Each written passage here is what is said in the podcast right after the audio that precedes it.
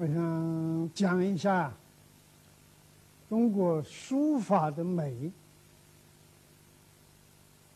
那么这里面我想讲几个问题。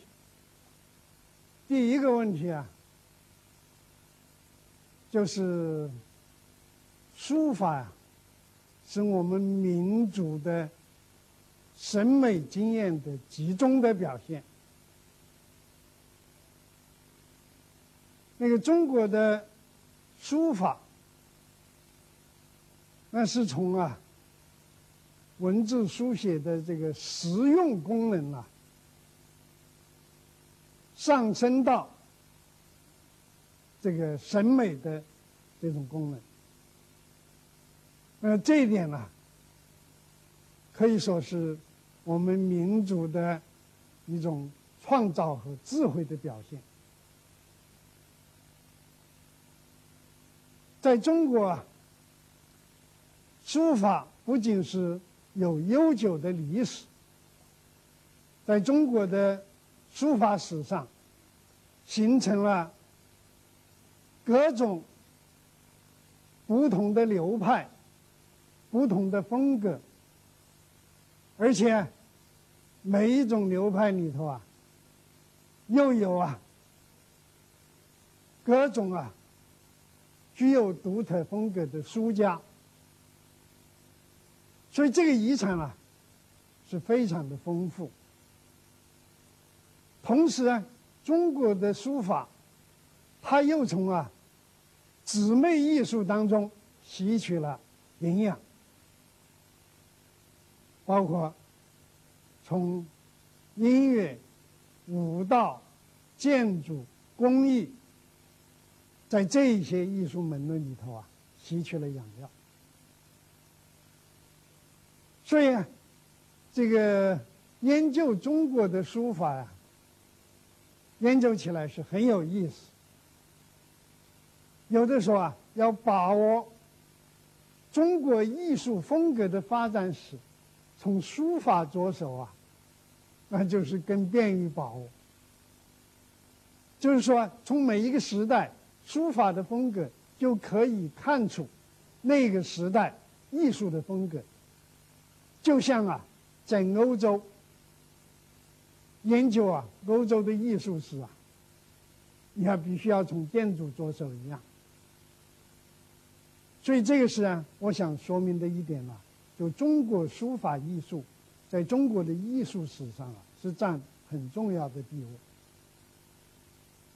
那么，它既是一门呐很普及的艺术，小孩两三岁、三四岁就可以开始练书法。你看这个南方有个叫李和的，呃，小朋友，两三岁就开始写字。你看他写字的时候啊，那个那个笔啊，比他的这个胳膊还要粗，这个轻点。也是很喜爱艺术。你看，我们在北大办展览，那就很多青年呢都去看这个展览。老年人现在更普遍的，老年人啊就把书法呀作为一种养生之道，因为这个写字啊，它可以长寿。为什么能长寿啊？因为写字它很专心，精神很集中，而且又很愉快。所以写字的人啊，这个是常常是，呃，呃，长寿的很多。你看，像孙举先老先生，那一百零五岁了，写出来的字啊，还是这么刚劲有力。那么这个是啊，我想说明的第一点。后面呢？我就主要的呀，这个就是要想讲一讲啊，对书法的美，应该从哪些方面呢去把握它。那么在讲这个问题的时候啊，我就想啊，结合自己在书法实践当中的一些体会，这样讲起来比较亲切一些。这个呃，当然我自己的书法，我还是在一个学习过程当中。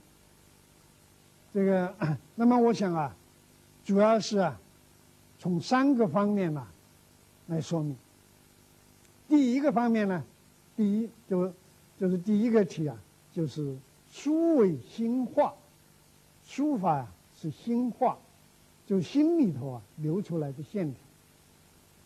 这个书法呀是一种心灵的艺术。在写字的时候，他就是常常直接的呀，流露出一种感情。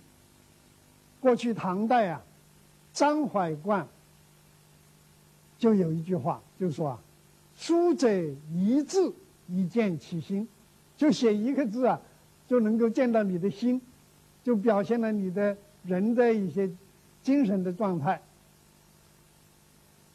我自己的体会啊，就写字，在愉快的时候啊，那个字啊，就好像啊，心里头开放的心花；在安静的时候，写出来的字啊，就好像一股啊心泉，好像泉水一样。在一种啊，这个整顿的时候，那么写出来的字啊，就好像一种新潮啊，新潮澎湃。所以这个写出来的字啊，它是啊，能够啊，更直接的表达一种感情，就好像一种情感的心电图一样。所以我觉得啊，这个在写字里头啊，欣赏书法的美啊，就是看它所表达的情感和意蕴怎么样。比如说，我写这个春天的“春”字，这个“春”字啊，我是一笔完成的。这一笔完成啊，全部都是用的。流畅的曲线，没有啊一根直线。我觉得这种流畅的曲线，它是啊，能表达一种啊愉快的感情，而且是一气呵成的。但是这一条曲线啊，它是有变化的，有粗细的变化、刚柔的变化、断连的变化。所以啊，用这样的线条表现出来啊，这个他就给人一种愉快的感受。当然，有的人看了以后觉得这个春天的“春”字像一个人在舞蹈，呃，有的看了上半部啊，还像一个人在指挥，呃，有的呀，或者是看了以后觉得像柳条啊在春风当中飘荡。那么，这个都是欣赏者的想象。欣赏者的一种想象，他可以去丰富它。再比如说“武道”的“武”字，那就是一种更欢快的情绪。那么这个字啊，我也是啊，一笔完成的，也是一气呵成。那么这个“舞”字啊，就具有一种更强烈的动势，更强烈的动势。那个线条啊。这个环转啊，显得很活活跃。特别是这个中间这一横，是从啊左下方一直啊拉到这个右上方，是一条斜线，而这条斜线呢，就更能够啊表达出一种武道当中的动感。这个收尾的时候。这种啊，回转的曲线，那也是啊，表现出武道当中的一种啊动态。哎，最后啊，在那个字的下面，还有一点呢，这个撒了一点墨点。这个墨点呢，最初是偶然了，这个滴上去的。后来觉得呀，有一点墨点了，这个倒是呃更有意思，因为啊，它起一种伴奏的作用。这个点呢，就像打击乐；线呢，就像弦乐，有一种音乐感。所以这个是舞蹈的舞。还有这个“荷”字，在中国啊，荷花是一种人格的象征，表现了一种人的精神美。所谓啊，“出淤泥而不染”，就是说荷花呀，它很高洁。那么这个“荷”字啊，我是用淡墨写的，就是想啊，通过淡墨来表达啊一种高雅素洁的这样一种情趣。写的时候啊，也是一笔完成的。下笔的时候啊，水比较多，这个淡墨啊晕开，显得很滋润。收笔的时候啊，水啊干枯了，就出现一种飞白。好像荷梗一样，那么下面写的这些小字啊，都是用浓墨、焦墨写的。那么这样啊，烘托啊，这个上面这个“荷”字的那种淡雅，取得一种啊，墨色上苍润相济的这样一种效果。还有这个“乐”字，这个“乐”字啊，我写的时候啊，不仅是。要表现一种欢乐，而且也包含了一种对人生、对事业的态度。这里面呢，既有情感的色彩，也有啊理性的色彩。孔子就讲啊：“知之者不如好之者，好之者不如乐之者。”那么就是说啊，仅仅知道这件事情应该做，你不如啊对这个事情啊有兴趣去做。你仅仅是有兴趣去做啊，又不如那种啊对事业啊充满了热爱的去做。那么这个“乐”字啊，我觉得就体现了一个人啊对他的事业充满了乐趣，充满了热爱。那么这个红颜色的纸上还画的有这个金线，这个金线呢是一个“旗”字，乐在其中啊。是一个“旗”字，这个“乐”字啊，就写在在那个“旗”字的中间。这里面呢，是吸取了一些民间的艺术的手法，也包含着一种啊，这个在事业当中啊，常常是自得其乐啊，自得其乐。那么这个字的呃 写的时候啊，是在红纸上写黑字。而且用黄底儿表的，显得非常的热烈。那么另外还有几个字，就是淡泊宁静，这个就是表达另外一种情绪，就是啊很恬静的心境，表现了一种啊安静沉稳和这个乐子的那种热烈气氛啊，形成鲜明的对比。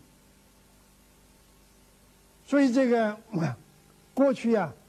徐悲鸿啊，就曾经讲，就书之美啊，在情在德，在情在德啊，情感和这个品德，那么情感和品德都是属于人的一种素养了，都是表达了人的一种精神的境界和状态。我觉得呀，在书法里头，这一点是很重要的，因为书法呀，写的好看，形式上很漂亮。这个当然也是一种美，但是这仅仅是形式美。书法的美更重要的呀，是在于啊，形式和内容的结合，表达了一种啊精神的内涵。这个是第一点。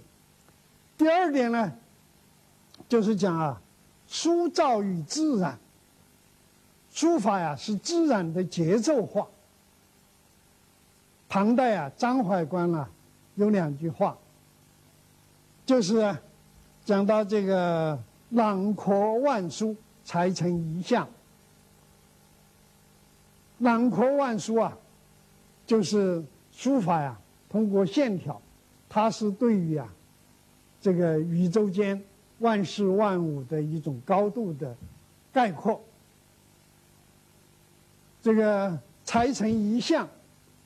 就是把这些具体的形象，最后啊都抽象成为一种啊点画，就是抽象成为一种线条点和线条。那么这种啊抽象啊，我觉得那是不是缩小了书法的表现力，而是扩展了书法的表现力。这个 像这个 中国的这个书法呀，这个最初象形文字的时候，它主要是啊表现客观对象，就像一个什么，侧重在客体对象。但是以后啊，逐渐的脱离了象形文字，越来越抽象。这个时候啊，书法的线条，那就更接近于啊主体，更接近于主体。但是它还是不离开啊客观对象。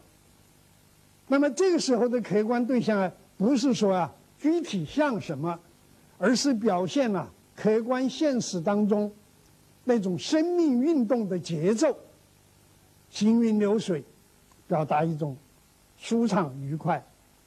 松树的盘根错节，表现一种苍劲、坚韧不拔，这个都是一种生命的节奏，这个也是来自客观。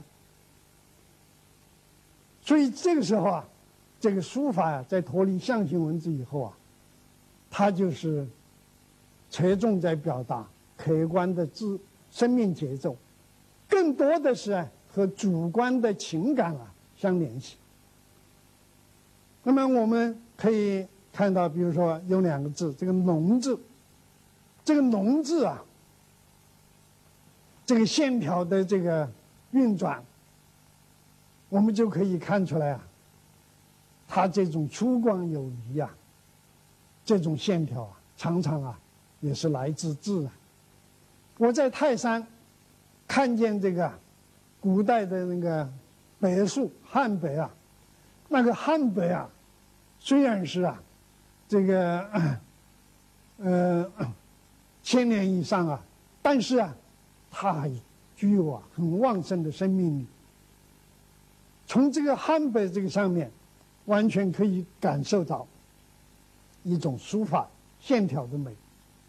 这个 中锋用笔呀，这个那种啊刚柔的变化呀，这个嗯，都在这个。柏树啊，它这个生长的这种运动状态当中表现出来，所以我觉得啊，有时候观察自然当中的生命节奏啊，就像临无字之帖，因为临帖啊有这个有字之帖，自然呢是没有字的帖，从这个当中啊受到一种启发。这个，所以在那个书法里面呢。我觉得啊，像这个“龙”字，我我就是感觉到啊，这里面那种啊枯笔的运用，就像那个汉代的柏树一样，那样伸展啊，非常的有力量。这个是 呃“龙”字，还有比如说这个“天行健”，“天行健”呐，这个《周易象传》里头的。一句话：“天行健，君子以自强不息。”那么“天行健”呢，就是说啊，天体的运转生生不已啊，是非常刚健有力。那么这三个字啊，我觉得就是表达了一种运动感，还有一种啊很强的力度。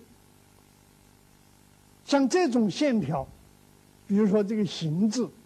我觉得就是和那种苍劲的这个树枝啊，苍劲的树枝啊，这个很相似，就是具有一种啊，这个呃柔中很刚的这种特点。